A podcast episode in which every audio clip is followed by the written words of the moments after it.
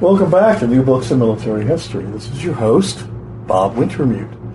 Today we're in New York City, uh, sitting with Mitchell Yockelson, investigative archivist at the National Archives and Records Administration, and the author of 47 Days How Pershing's Warriors Came of Age to Defeat the German Army in World War I. Welcome back to New Books in Military History. This is your host, Bob Wintermute. Today we're in New York City, uh, sitting with Mitchell Yockelson, investigative archivist at the National Archives and Records Administration, and the author of 47 Days How Pershing's Warriors Came of Age to Defeat the German Army in World War I. Mitch is also the author of Borrowed Soldiers Americans Under British Command 1918. A specialist in the Great War, Mitch has repeatedly won well deserved praise for the succinct and precise narrative he constructs, all well supported with primary evidence. Mitch, welcome to New Books in Military History. Thanks, Bob. It's good to see you again, and I'm excited to be able to, to talk about the book. It's great. You're not only a trained historian, you're also connected to the federal government as an archivist employed by National Archives. How does this connection affect your writing and historical interpretation? I mean, does it convey any special obligation or responsibility that you have to accommodate or observe? Well, when I um, attempt a, a, writing project such as this, it's separate from the work that I do as this uh, investigative archivist with the, the, archives. For a while, I was the subject area specialist in World War One, so I know the records that NARA has quite well. But when I do these writing projects as a government employee, I have to vet it through the agency, let them know that I'm doing this, and I have to do it on my own time. But um, it's usually not a problem, other than the fact working full time and then trying to write in research can be, you know, an issue for anyone. Uh, but it's just it's an honor to be able to work at the archives and use the records that they hold. Mm-hmm. Mm-hmm. Well, you know, you say also you're a uh, investigative archivist. Can you describe what that entails for our listeners? Sure, it's a unique position as far as I know. I'm the only so called investigative archivist in any sort of repository, and it's a reaction to, unfortunately, a number of thefts that NARA has had from both internal and external employees. So my job is to help the agency recover items that either went missing through theft or some other form of lost misfile, or to look for things that should have come to the archives that ended up either at another repository, another archives or library, historical society, or ends up on eBay and auction sites, government records that for whatever reason never made it there. And it's an exciting job. It, it, I get to use both my historical skills as uh, looking for things and researching, and then I've gotten uh, training along the lines of how to um, interview and question people. So it's kind of like a slash FBI agent slash historian. Closest thing we have to an action hero in our profession, I guess. Uh, have you, what, what's the greatest thing you found related to the Great War? Well, um, a few years ago, I worked on a case that was actually the largest case of archival theft. More than 10,000 items, not just from the National Archives, but from repositories all around uh, the United States. And one of the items that the uh, the thief took. His name is Barry Landau. It's out in the open. Your listeners can Google his name and see articles written on him. He's still in prison. But one of the items he took, he was really interested in ephemera, especially menus and invitations to events. And um, an item that he had taken from a historical society was an invitation to a speech by General Pershing. I believe it was sometime in the 1920s. Really ornate, beautifully written, um, nice paper. It had the sort of rope on, on the edge of it, and it was just really cool. And the fact that I really uh, appreciate what General Pershing did during the Great War, and, and readers of my book will see that I, I side with him quite a bit. Mm-hmm. Seeing this this item was just really neat for me, and um, it just kind of brought back my my real interest in Pershing. So is it safe to say that may have been some of the impetus for this book, or a, a little bit? You, you, that's a good point because I discovered this um, or saw it at least a few years before I started writing 47 days. And, and I think you're right. Maybe subconsciously it, it made me appreciate Pershing more as this hero of the United States that today we don't think much about.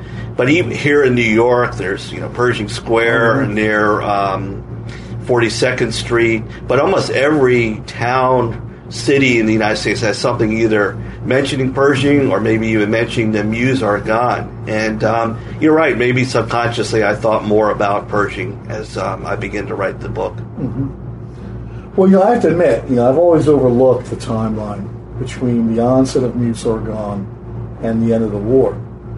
And you characterize Meuse Argonne as one of the ignored or misrepresented success stories of the Allied and American war efforts.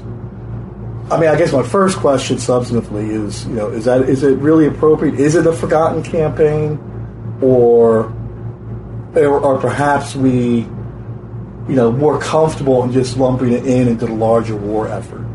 Well, when you think about the United States in World War One, it's largely forgotten. I mean, a lot of Americans have an inkling that the U.S. was involved in World War One. And in as far as you know, our participation it was certainly a lot shorter than the other Allied countries. We did ultimately have um, two million men and women overseas. Another two million were in the United States and would have eventually come over had the war extended beyond November 11th and maybe into uh, 1919. And then you talk about the Meuse Argonne, which is a battle that took place on a 34 mile front between the Meuse River and the Argonne Forest. Ultimately, it became what represented the Americans. It was a, the largest battle involving the United States uh, halfway through it, of course, we didn't know at the time it was going to last 47 days. By about mid October, there were about 1.2 million Americans involved. I mean, that's a tremendous amount. And it's because of the success of Pershing and, as I call them, their his warriors in that battle. It did drive the Germans to say enough is enough, and we're going to capitulate with an armistice. And it it pushed them literally over the edge. And so it, it became the reason why the war ended when it did. And as time went on, it, it largely became forgotten, mostly because it took a while for Americans to really understand and perhaps even accept our role in the Great War. And then the next thing you know, we're attacked at Pearl Harbor and we're involved in a far greater war, which you could argue is kind of a continuation of World War One. Um, and then after World War II, you get, um, you know, the interest more is understanding what happened in World War II. And even today, World War II is far more I hate to use the word popular, but it's it's no. it's something that's um, it's Americans. It's almost a cottage industry in itself. It is, and and along with the Civil War, and so World War One kind of becomes bookended between the Civil War and World War Two. But now we're approaching the centennial of the U.S. entering the war. Um, April of 2017 will mark the hundred year commemoration, and I'm doing a lot of work with the U.S. World War One uh, Centennial Commission to um, help publicize public programs, teaching initiatives, exhibits, hopefully documentaries, and so forth that'll bring a greater awareness to the United States' role in the war. You know, early in the book, you compare Pershing, well, say rather favorably to his predecessors. Ultimately, you liken him to Ulysses S. Grant can you elaborate on that comparison? I mean, it's a fascinating juxtaposition, I think. Well, for one thing, Pershing was a huge, I hate to use the word fan, but he was. He was a fan of Ulysses um, S. Grant. He appreciated what Grant had done during the Civil War. And, and Grant, um, you know, had a difficult, regardless of what you think of him, he was appointed by President Lincoln to command all the Union forces. And he felt the only way that he was going to bring the Confederacy to its knees was through basically a war of attrition by throwing more troops at them, recognizing that there's going to be a large number of casualties. Ultimately, Pershing would do the same thing in the Meuse Argonne, and he was heavily criticized at the time by uh, the other Allied commanders because Pershing pushed for an open warfare. He didn't want his men remaining behind the trenches. He wanted them to use rifles that they were trained with, attack the German positions directly and it did result in heavy casualties. For example, during the Meuse Argonne, more than 26,000 American troops died during that 47 day battle. That's a lot. Plus, there were another 100,000 that were seriously wounded. And um, Pershing received an immense amount of criticism. The Allies said, well, you know, if you had been amalgamated, your troops had been amalgamated with ours like we wanted in the beginning, we would have cut down losses. I don't agree with that. I think the losses would have been just as high if you look at the numbers of British yeah. and French troops that had been killed in other battles throughout the war, and even towards the end of the war, they were extremely high. It was just a brutal war, and ultimately it was a war of attrition. And then since World War One, other historians who have written on the American participation tend to be fairly critical of Pershing for that very reason that he, in a sense, sacrificed men and and I think he recognized that too. But it was really the only way that his troops were going to push through. I wonder if some of that critique of, of Pershing isn't related to the way that the Anglophile or, or the British narrative has kind of dominated our telling of the war. I think you're absolutely right, Bob. Uh, I did my PhD in the UK, mm-hmm. and it was my dissertation became the first book, Borrowed Soldiers, about two American divisions that trained and fought with the British. Pershing allowed them to stay there as borrowed, right. with the intention of bringing them back at some point, which he never did. Mm-hmm. And I remember when I was researching it and talking to British historians, the, the sort of sarcastic comment was, "Oh, the Yanks fought in this war." Um, and you're right. The most of the major studies of World War One, meaning the the books that cover you know soup to nuts from yeah. June 1914 to the armistice, almost predominantly just talk about British troops. John Keegan, for example, yeah. wrote I think a pretty good book on World War One, but he's got one small chapter on the Americans, largely based on other well, secondary that goes back sources. To, to Liddell Hart, and sure, the Great War. Yeah, although um, Hart was somewhat of a supporter of Pershing, he wrote a, a series of um, articles on generals for another volume, mm-hmm. and he wrote pretty glowingly of um, Pershing. But yeah, the British tend to dominate the the World War One historiography. You know, and yet Pershing had a reputation for being a taskmaster, tough on his subordinates. What kind of leader was he? And do you really think was he the best man for the job? Well, to take the first part of your question, using today's vernacular, he would have been a micromanager. Mm-hmm. In other words, he had his hands in everything. For example, he was placed in command of uh, a fledgling army when um, President Wilson and Secretary of War appointed him to lead an expeditionary force, which eventually grew to the American Expeditionary Forces. But he was told, you will command this AEF as it was known. You will um, cooperate with the Allies, but you will lead it independently. And the reason uh, Wilson pushed that was it wasn't so much that Wilson was thinking, you know, I'm a great strategist, and the only way we're going to win this war is because of the Americans. It was he was thinking along the lines, well, eventually the war is going to end, and I want to have a, a say at the peace table, and the only way to do that is an American independence. So Pershing was given a tremendous amount of latitude, very similar to Ulysses Grant when he was appointed commander of Union armies, although he stayed in touch quite a bit with Abraham Lincoln. Um, Pershing, on the other hand, had very little contact with President Wilson. He did have a lot of contact with Chief of Staff Peyton March. They didn't get along all that well, right. and he had a lot of contact with Secretary of War Baker, who came to France quite a bit. But Pershing was ultimately um, in control of things, and he oversaw every element of the AEF.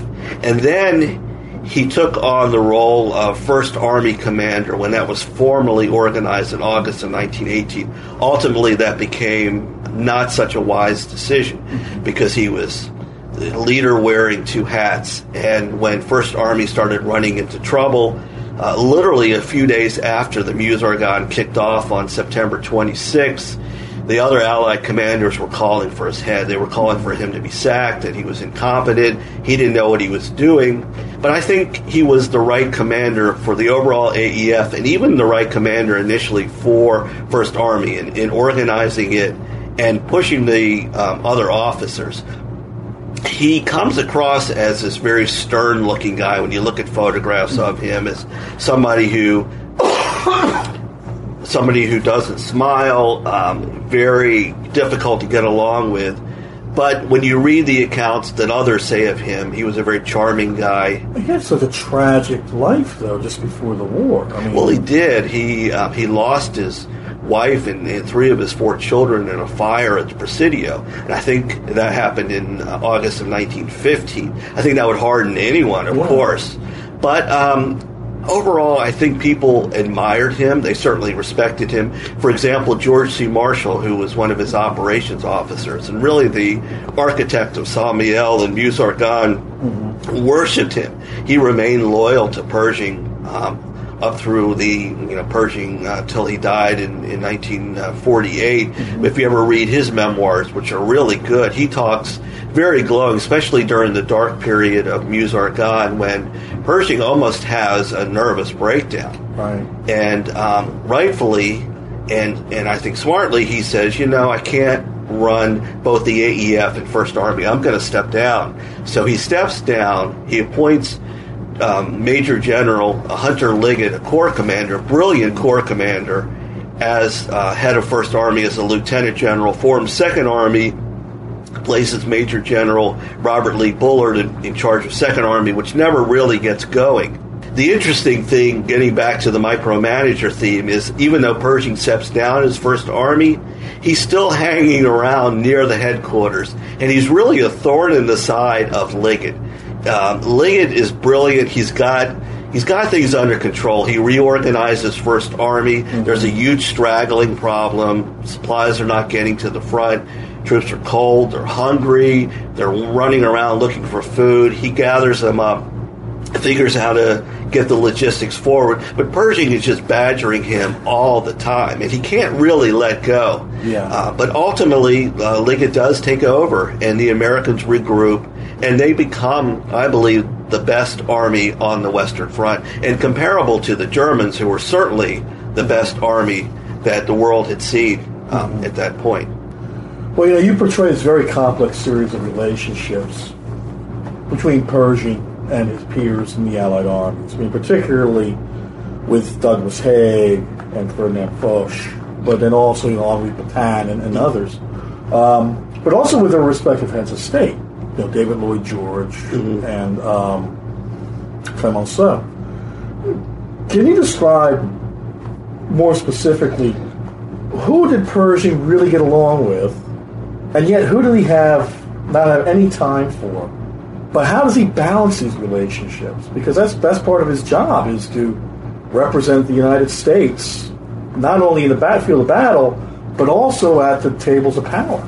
Well, it gets back to your previous question of whether or not Pershing was the right guy for the job. And part of the reason I believe he was because he had experience in being not just a, an army commander, but also as a diplomat. He spent a lot of time in the Philippines mm-hmm. after the Spanish American War, when the so called insurrection was going on, and then the when we were trying to pacify the Philippines. And he did an excellent job in, say, pacifying the Moros, both with bullets, but also diplomatically. So when he was thrust into the First World War, the Allies wanted the Americans there, but again, they wanted them more as replacements. And Pershing was adamant to fight against it. So he had not only fighting the Germans, but he was fighting the other Allied commanders. And they locked heads significantly, especially with um, Haig over the troops that were with the British. But Foch, who becomes Generalissimo, who's head of all the Allied armies, is responsible for everyone. And can you imagine the pressure that all of these men were under? Even David Lloyd George, um, Clemenceau. I mean, the war had been raging, the casualties were enormous, the infrastructure. And then there's Pershing coming in. He's got to represent the United States' best interests. They want the war to end they're looking at this guy as being obstinate, and there's words that are flying. Uh, Foch and Pershing go at it um, on more than one occasion. They almost come to blows over how the U.S. forces are going to be used. I think ultimately, though, when all was said and done, there was a great amount of respect for everyone, especially after the armistice, when they could look back and say, okay, we won this thing. And there was some reluctance by the British and certainly the French of you know what role the Americans contributed, but deep down inside they knew that it was the Americans that really turned the tide. And I think all of the bad blood that went on from 1917 when the Americans got on up to the armistice kind of shifted aside and you know everybody was just so appreciative. Mm-hmm. Obviously as time goes on and you look back, you start to question, you know, well maybe we should have done this differently and so forth. So I think um, it, it, it, to wrap up your question, it, it, was almost like brothers fighting, uh, or coworkers fighting in some way, but ultimately everyone had the same goal, and that was just to get that war over mm-hmm. and get the best out of it that they could. You know, you addressed the buildup in quality and quantity of the AEF between July and September 1918. You know, factoring in St. Mihiel was part of that. You know, it's a given that the American attack was successful because the Germans they'd already decided to pull out of the salient at. Mihiel. Presuming the attack occurred earlier, or if the Germans had decided to really hold that ground, was the AEF up at that point? Was the AEF up to the task of meeting the full weight of the German army? Well, the, the St. Salient, as you point out, the Germans had a withdrawal plan, and they recognized that there were Americans in the area. They didn't know exactly where they were going to attack, but they right. knew an offensive, and they also recognized that, well, maybe we don't need to hold this ground. We need to start shifting troops. But what happens, though, is even though the withdrawal had been called for, it wasn't fully in place. Mm-hmm. So actually, the Germans were still in large numbers there when the Americans attacked. And the American attack was somewhat of a surprise, but it was largely successful because Pershing threw you know, more than two times as many troops at the Germans. Mm-hmm. And so, getting back to your question, had the had the Germans said we're going to hold the salient at all costs, I still think the Americans would have succeeded because yeah. of just again this back to the war of attrition. There would have been more Americans fighting, and even with the withdrawal, the German troops didn't just give up. I mean, they right. fought tooth and nail, um, and, and that was just really their their culture. So I, I think um, it, it, that's one of the fun things about history is looking back and saying, well, what if, what if? Yeah. I still think the Americans would have prevailed at the salient. Yeah, I'm, I'm generally careful about throwing counterfactuals in. I mean, the reason I do here, of course, is that also affects the timetable that Pershing had committed to. Correct? I mean, it, it is. I mean, he initially had to again fight Foch to get the St. Mihiel operation. something that Pershing had wanted since he came to France. He felt it was a vital part of the front, mm-hmm. and he was insistent that the Americans attack that area. Mm-hmm. And um, Foch reluctantly allowed him to do so, but he said, "We want this larger attack on the Meuse-Argonne front, and it's going to coincide with other Allied attacks." Uh, towards the end of September, so you've got to be ready for this. Mm-hmm. And so Pershing said, "Okay, I can do this." And so this is where Marshall came in. Marshall organized St. Mihiel shifting troops to that front, and then he withheld a number of other troops, twice as many, who were going to go to the Meuse-Argonne front. So as soon as St. Mihiel was under control, which literally it was the first day, and then they were mopping up operations uh, the, the next few days afterwards, uh, Marshall started shifting troops in the other direction. All had to be done at night. There were few roads, and you had to get French troops out of there, other Allied forces, and you know, commingling on the roads. It wasn't an easy task, but the Americans were certainly in place by the early morning or late at night of uh, September 25th and ready to jump off the following morning. You know, you mentioned Peyton March and Newton Baker earlier. Um, you know, I you know understand that the, you know Pershing have a very good relationship with March. Um, he actually got along well with Baker. Um, did they either of them, or to what extent did either of them interfere with his operational and daily control of the army? Um, not at all. Um, Baker was, I think, an excellent Secretary of War. He understood what his role was. He wasn't a military strategist. Not at all, he was a no. businessman but he understood as a businessman that I have to support my commander in the field. So what he had done is he came over to France on a few occasions toward the logistical areas, the base sections, toward the front, just to make sure that the troops were getting what they needed, to make sure the supplies were coming over. And and March was the you know the army officer in charge of that in Washington. He's the one that would meet on a regular basis with Baker when he was in at the War Department building. Um, I think the problem between uh, March and Pershing was just a matter of jealousy. Right. Uh, they were both, I mean, technically speaking, even though they were of the same rank, Pershing was supposed to report to March. March was sort of his boss, and there was jealousy and so forth, and maybe March felt like he should have been in a command position.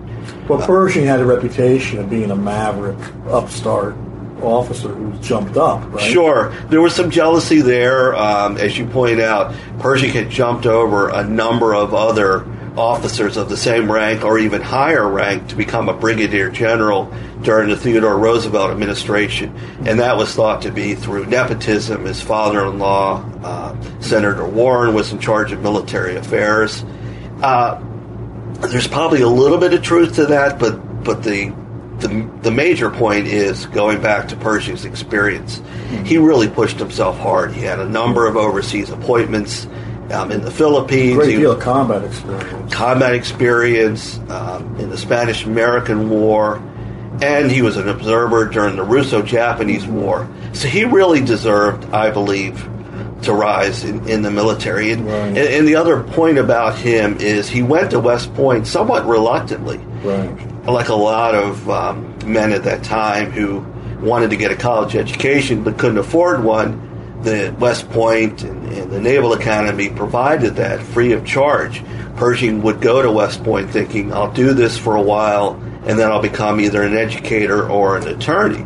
But it turned out he had an aptitude for leadership, and many of his fellow cadets saw that. Ultimately, a lot of them would serve under him with the AEF. So I think all of that combined into okay, this is a guy that's competent who needs to be a general in the army.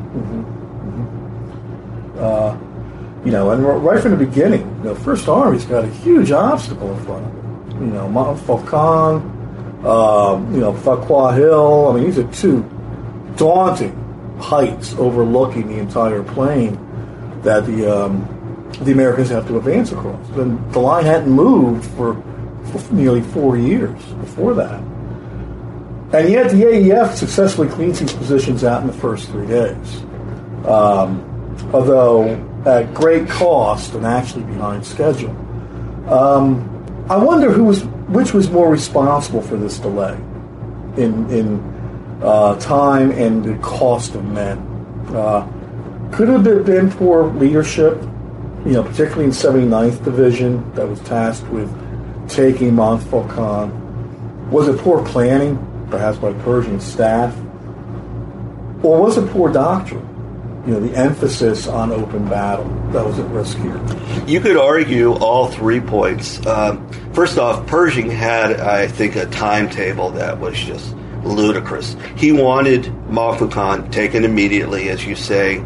Uh, the French said to him, you know, if you get that by Christmas, you've done pretty well. I mean, Montfaucon was uh, the largest, uh, the highest ground in the Meuse Valley where the Germans had it well entrenched and could look over and basically see everything that was going on. It's like being on the top of um, the, the Statue of Liberty or um, in Empire State Building. You could see quite a bit.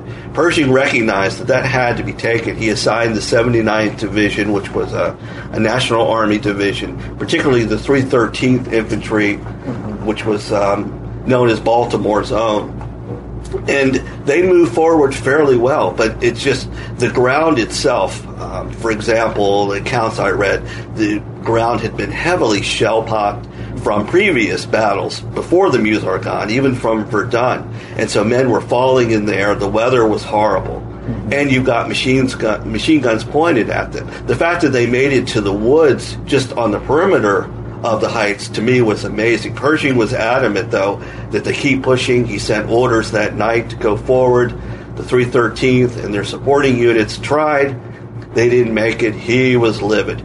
But the next day, by the late morning, they captured that ground and it, and it opened up the area. What ultimately happens, though, the Germans again were, were caught somewhat by surprise. They didn't know, they knew the Americans were going to attack. They didn't exactly know where. They thought maybe it was in the direction of Metz, which would have been around the Saint Mihiel area. As they started figuring out where the Americans were coming from, uh, von Gallwitz, the, the commander in that area, brought up more troops. And that's really what delayed the advance of the American attacks. The Germans were now in full force, and they were willing to hold that area at Right. all costs. Right. Well, it's such a dominating height. know. Right. And then getting back um, to your point, which is well taken about incompetent officers. At least that's what Pershing's mind was. You had a lot of junior officers who just didn't have experience, and certainly didn't have experience in fighting on that kind of terrain. Some of them were not even in line on the jump off. They were still in in school. They had been in a, an officers training camp that uh, they weren't even brought in um, early enough for the jump off. And you had some general officers, uh, brigadiers, who just maybe they shouldn't have been there. And Pershing would go to the front, and he he looked at these men, and he was not afraid to sack them. Yeah, Uh, his reputation for being ruthless, particularly with general officers. Right. He, he up. removed a number of them. But it was just, it was really hard ground. And if any of the listeners have been to that part of France or, or plan on going there, you could still see today how difficult it is. These heavy slopes that are out in the high ground. You can still see remnants of wire and certainly the heavy machine gun um, concrete posts where the Germans had us surrounded. That and that's just in the open ground. Then you get into the Argonne Forest, which is to the left, which the um, the French Fourth Army um, had, tried to attack along with the Americans, mainly the 77th Division. That's a whole other um, area that's just difficult to penetrate through. Yeah. Yeah, I mean, I've made that pilgrimage, and it's it's just daunting, you know, particularly when you, you climb to the top of Montfaucon or drive up there. rather. Yes, and right, and you can walk up to the top of the tower, and you really get a good sense of. My God, it's it. You know, going back to the Civil War reminds you of Marye's Heights at Fredericksburg, um, a little bit of um, you know the high water mark at Gettysburg, Mm-hmm. the, the Pickett's Charge on the third day. I mean, open warfare is just, and on a, an open area, it's just not the, it, it really favors the defender, and, and that's largely why the Americans had such a difficult time. Um, yeah, they were inexperienced; that didn't help. But it's just again, you look at that ground. Well, conversely, I think you can make the argument that because they were inexperienced and they were fit and they were young, that's why they succeeded. Because if they had been experienced, if they had suffered through years of trench warfare, knew what it was, they wouldn't have been able to make that push. That that's an interesting point. I hadn't really considered that, um, but they certainly were eager. Um, Yeah. You know, accounts that I read were American casualties. None of them, they were all facing forward. There were never accounts of Americans retreating, and that Yeah. impressed the Allies quite a bit. Yeah. What were Pershing's real thoughts about African American men in uniform? It's it's a it's an interesting question as well, and one that's somewhat um, controversial. There were roughly 200,000 African Americans who served overseas. Primarily, they served in support units, mostly labor battalions and stevedores, doing the grunt work of unloading, transport, um, supply ships, building roads, clearing roads only a handful of them literally served in combat units. You had four regiments that were in the provisional 93rd, including the infamous 369th Harlem Hellfighters, also known as the Harlem Rattlers, who actually served in combat longer than any other regiment right. in the AEF. And then you had a full African American um, division, the 92nd. Pershing um, is criticized for not doing enough for African Americans, but I think his hands were tied. We had a segregated military at that time. Um, Peyton March certainly didn't um, initiate anything as far as, okay, why don't we integrate African American troops with um, white uh, white troops? Uh, that wasn't going to happen, and Oh, even the African American troops yeah. were commanded by white officers. And well, it's also the Southern control of, of Congress too. Southern control of Congress. Um, one of the biggest critics, though, of the African American troops was Robert E. Lee, Robert Lee Bullard, who, as I mentioned, became command of Second Army. He had some of the 92nd Division troops with him, and he hated them. And if you read his memoirs, it's it's quite nasty the comments Yeah. he said, and, and ones that I just think are, are not forgiving. Yeah. Well, you know, 92nd Division, you, you mentioned them. I mean, they go into the line of Binarville in late September. You know, and you read the accounts of, of that engagement. I mean, it's criminal the lack of support and preparation they're given. You know, no maps, no wire cutters, minimal artillery preparation against a very strong position. You know, had been had been laid out over four years of occupation. Was you know what ex- to what extent did Pershing take a role in that? I mean, does, is it that? Um, what I'm trying to say is, is that deployment just part of the plan, or is it something that Pershing, you know, was conscious of, or I'm not sure how conscious he was of that. Uh, the, getting back to the 92nd, their officers talk about incompetent. It wasn't so much that the troops were horrible; they were eager. They were eager to learn. They had some crappy officers with them, and that area around um, Binarville was in the uh, Argonne Forest. is actually where the, they were supporting the 77th Division, and there's some thought that that was part of the reason why elements of the 77th were cut off. Ultimately, became known as the Lost Battalion, even though they weren't truly a battalion, nor were they lost. Yeah, the, the 76th division commanders knew exactly what they were. That just that they were cut off and they were trapped in an area. Certainly, as the commander of not only the AEF but First Army, um, Pershing's culpable. I mean, he's he's responsible for all of that. And as I pointed out earlier, he's a micromanager, and um, I think he he you could blame him for part of those problems that went on um, of just taking on too much control and not really following up. You know, the end of September, you know, the American effort is so bogged down. You know, he has to put the whole offensive on hold. This is when he decides to, to step step up rather, or maybe step aside. Well, actually, he he um, that has that happens later on. You're right. The end of September, he has to basically stop the fighting briefly. There's still small action going on, Okay, okay. and the and the Allied commanders are livid about that. And he's got to regroup somewhat. He um, starts the fighting again a few days later in October, and it doesn't go any Right. further. So ultimately, it's by the middle of October where he's getting tremendous amount of pressure. One of his um, aides is driving with him to the front, and he looks back at, at Pershing sitting in the back seat, and he's literally in tears. And he shouts out his late wife's name, Frankie, and says, "You know, what have I done? What can I do?" Something along that effect. And I think that's really when Pershing kind of looked up at the sky and said, "You know, I, I need to do something here Yeah. before this completely falls apart." Well, I mean, stepping back to September, then I mean that's when you know he, you know, all the weight of criticism that you Sure. described from Haig, from Pétain, from Yeah. Foch, Clemenceau, Lloyd George, they're falling on him, calling for him to be sacked. Um, you know, saying that the, the the entire offensive was was a was a mismanaged, bo- you know, botch of an affair. You know, in the first case, you know, were these attacks fair that these these men are leveling against Pershing?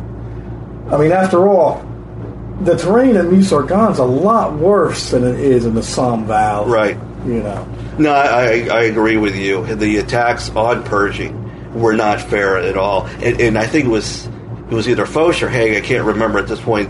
I think it was Foch saying you're holding up the entire Allied offensive on the uh, the, the the rest of the Western Front, which I think is BS. He wasn't holding that up at all. It was sure he was being held up. Clemenceau got really angry because he came to visit. He wanted to see Montfaucon after it had been taken by the Americans, and he got caught in a horrible traffic jam. I mean, it reminds me of driving around New York City or recently Los Angeles, and he was livid. And part of the reason that the traffic was so bad is keep in mind an American division was roughly 28,000 officers and men plus all kinds of supply trains. That's twice the size of other Allied divisions, plus even the Germans.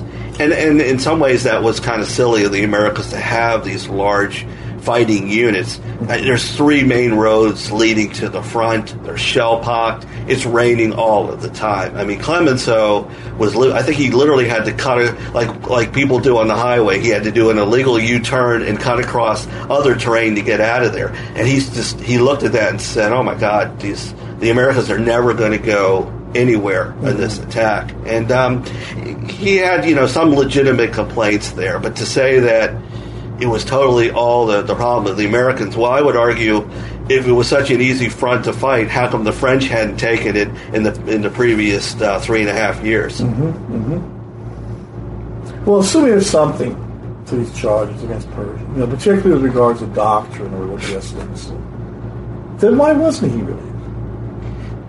I think that, uh, well, to his credit, President Wilson recognized that Pershing was the right person in, in, command. And had he been relieved, the most likely scenario would have been to place the American troops under Allied command, which is really what they were pushing. And that wasn't going to happen.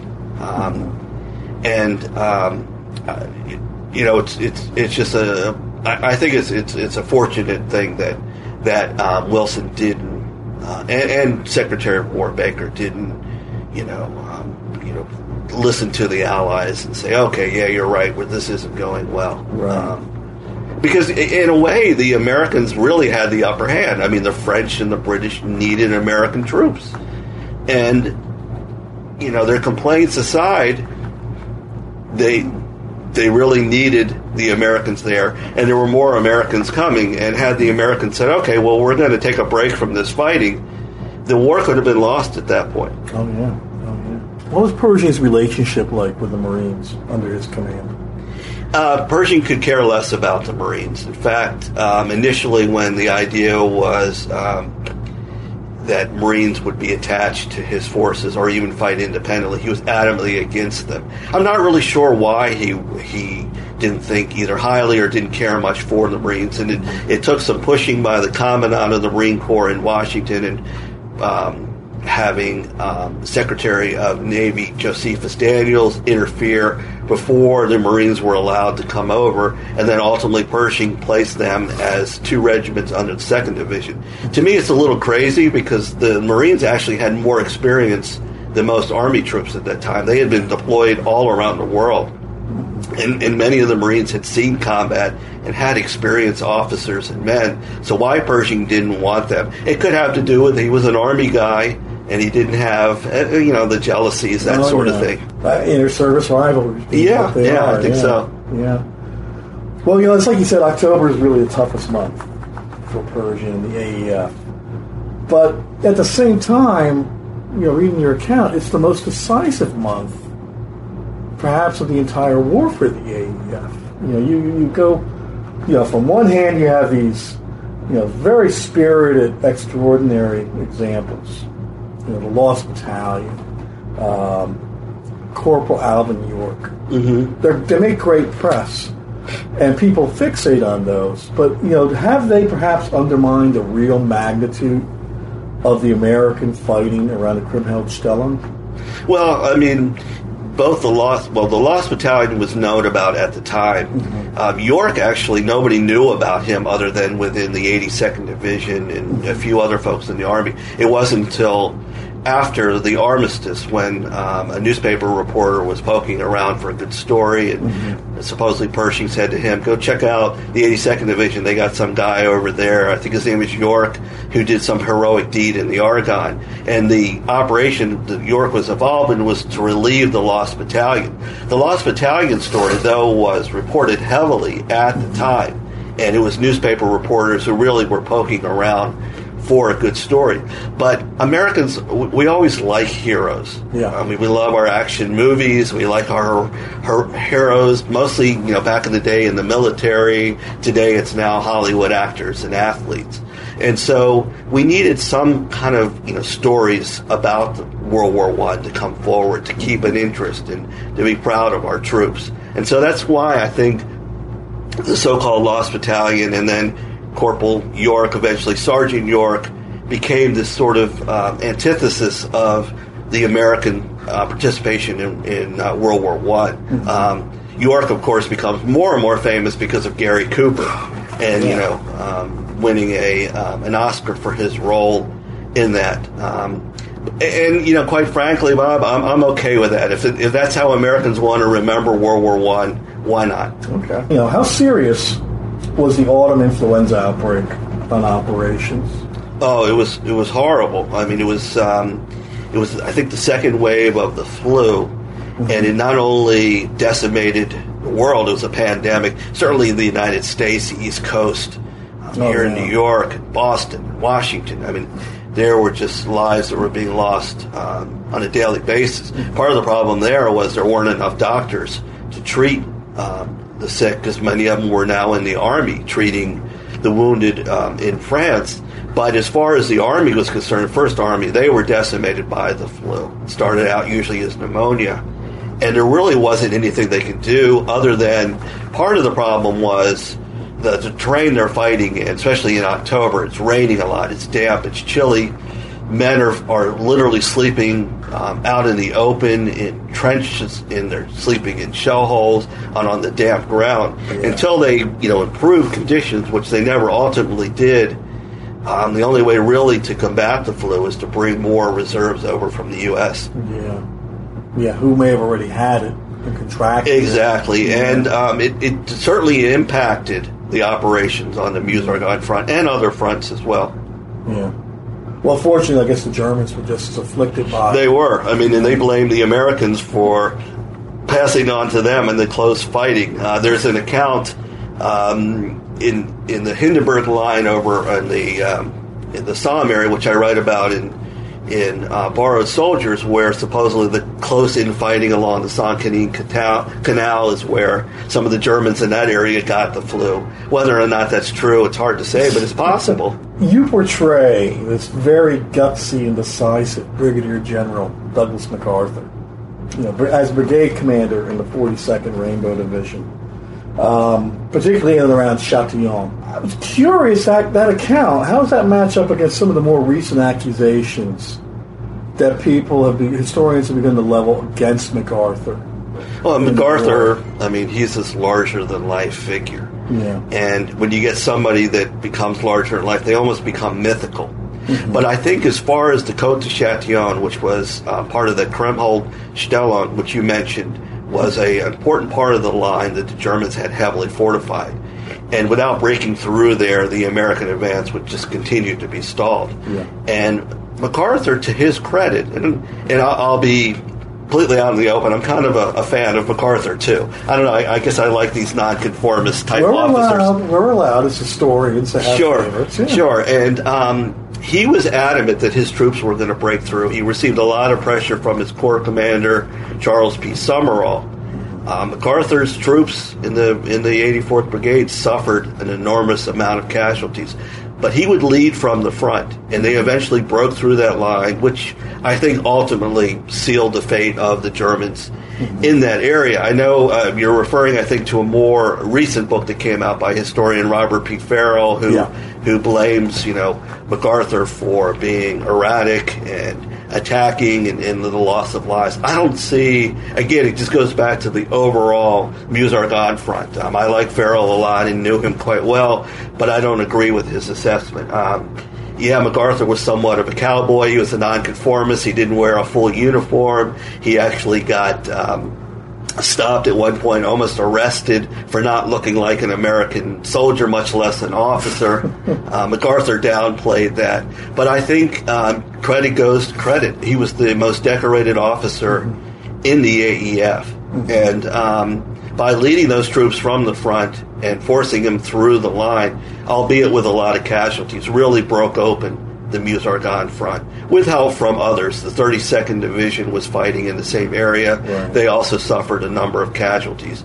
But that point in the battle really showed the Americans' mettle for fighting and, and understanding how to fight on this terrain. And right. it was just now a matter of time. But it, getting back to the Germans, they weren't stopping. They knew that the war was over. There was negotiations behind the scenes based on Wilson's 14 points about ending the war as an armistice. but the Germans wouldn't wouldn't give up, and they were they they really did fight to the last man. Yeah. You know, talking about flamboyance amongst individuals and groups, you know, what was Pershing's position regarding the independent air arm acting on its own initiative? I mean, particularly under, you know, Billy Mitchell's leadership. Sure. I, I, almost like the Marines, he didn't really think that highly of the air war, and the, the, most of the role of the air service at that time was supporting artillery and troop movements. In other words, reconnaissance. But he had Billy Mitchell, another flamboyant guy who, again, I sort of admire. He he went. Uh, he was promoted to uh, brigadier general, commanded all the AEF air service. He was a constant fixture at Pershing's headquarters badgering him time time again about the role of the air service. He really pushed that. He felt that that was not only the future of warfare, but it was the present.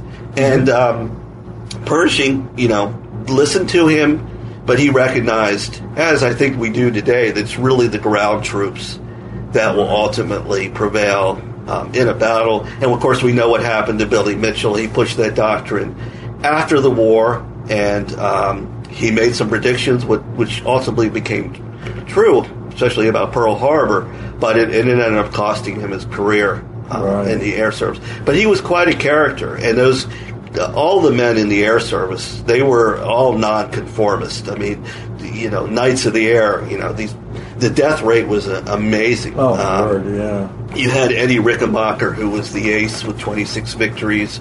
You had Frank Luke, who had 18 victories. Even um, even he was killed early in the battle. He was known as the balloon buster. So there were a number of wonderful pilots. Quentin Roosevelt. Quentin Roosevelt dies in July. This youngest son of, of Theodore Roosevelt. Um, they were very brave, and you know there was some night bombing that went on, but um, it wasn't that effective. Right, right. You know, Pershing's desire was to end the war with a total and unconditional surrender you know, along the lines of Ulysses S. Grant, mm-hmm. right? Um, given the condition of the time, you know, especially the weariness of the AEF and the Western Allied armies, was such a policy really viable if the armistice had not occurred? It's, that's an excellent question, and again, it goes back to all the what ifs. Yeah. Uh, yeah, Pershing was adamant that not only once the Americans or the Allies had broken through the German lines, that they continue into Berlin mm-hmm. and just flatten the Germans.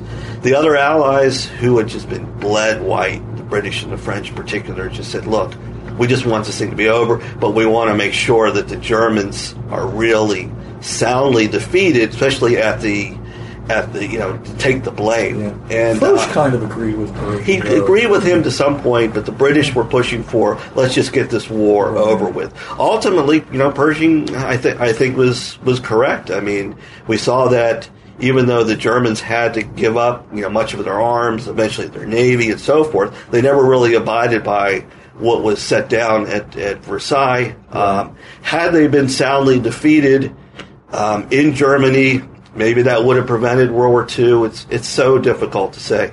Yeah, yeah. Well, we're closing at the end of the interview, Mitch, and it's time for our customary final questions. Uh, our listeners know what I mean.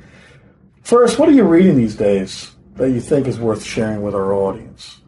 Well, to be honest with you, Bob, I've kind of shifted away from um, World War One just because I've been so immersed in it over the past a few years, but there's a number of wonderful books that have um, come out, and I suspect will continue um, to come out. Um, I, I, there's a, a, one book, although I haven't read it, by William Walker that talks about specifically the battle at Montfaucon, mm-hmm. and his theory is that um, Bullard and some of the other commanders, they could have taken that earlier, yeah. but they, um, you know, for a number of reasons, uh, misconduct, poor leadership, and obstinance, allowed that to drag on a little bit uh, uh, longer. Um, I just finished reading a, um, a manuscript that will come out uh, by James Nelson, I think in the fall, on Clifton Cates, who is a Marine Corps commander, and that that's um, quite interesting. And then the book I'm most excited about, that I'm also um, an early reader on, is about baseball in World War One.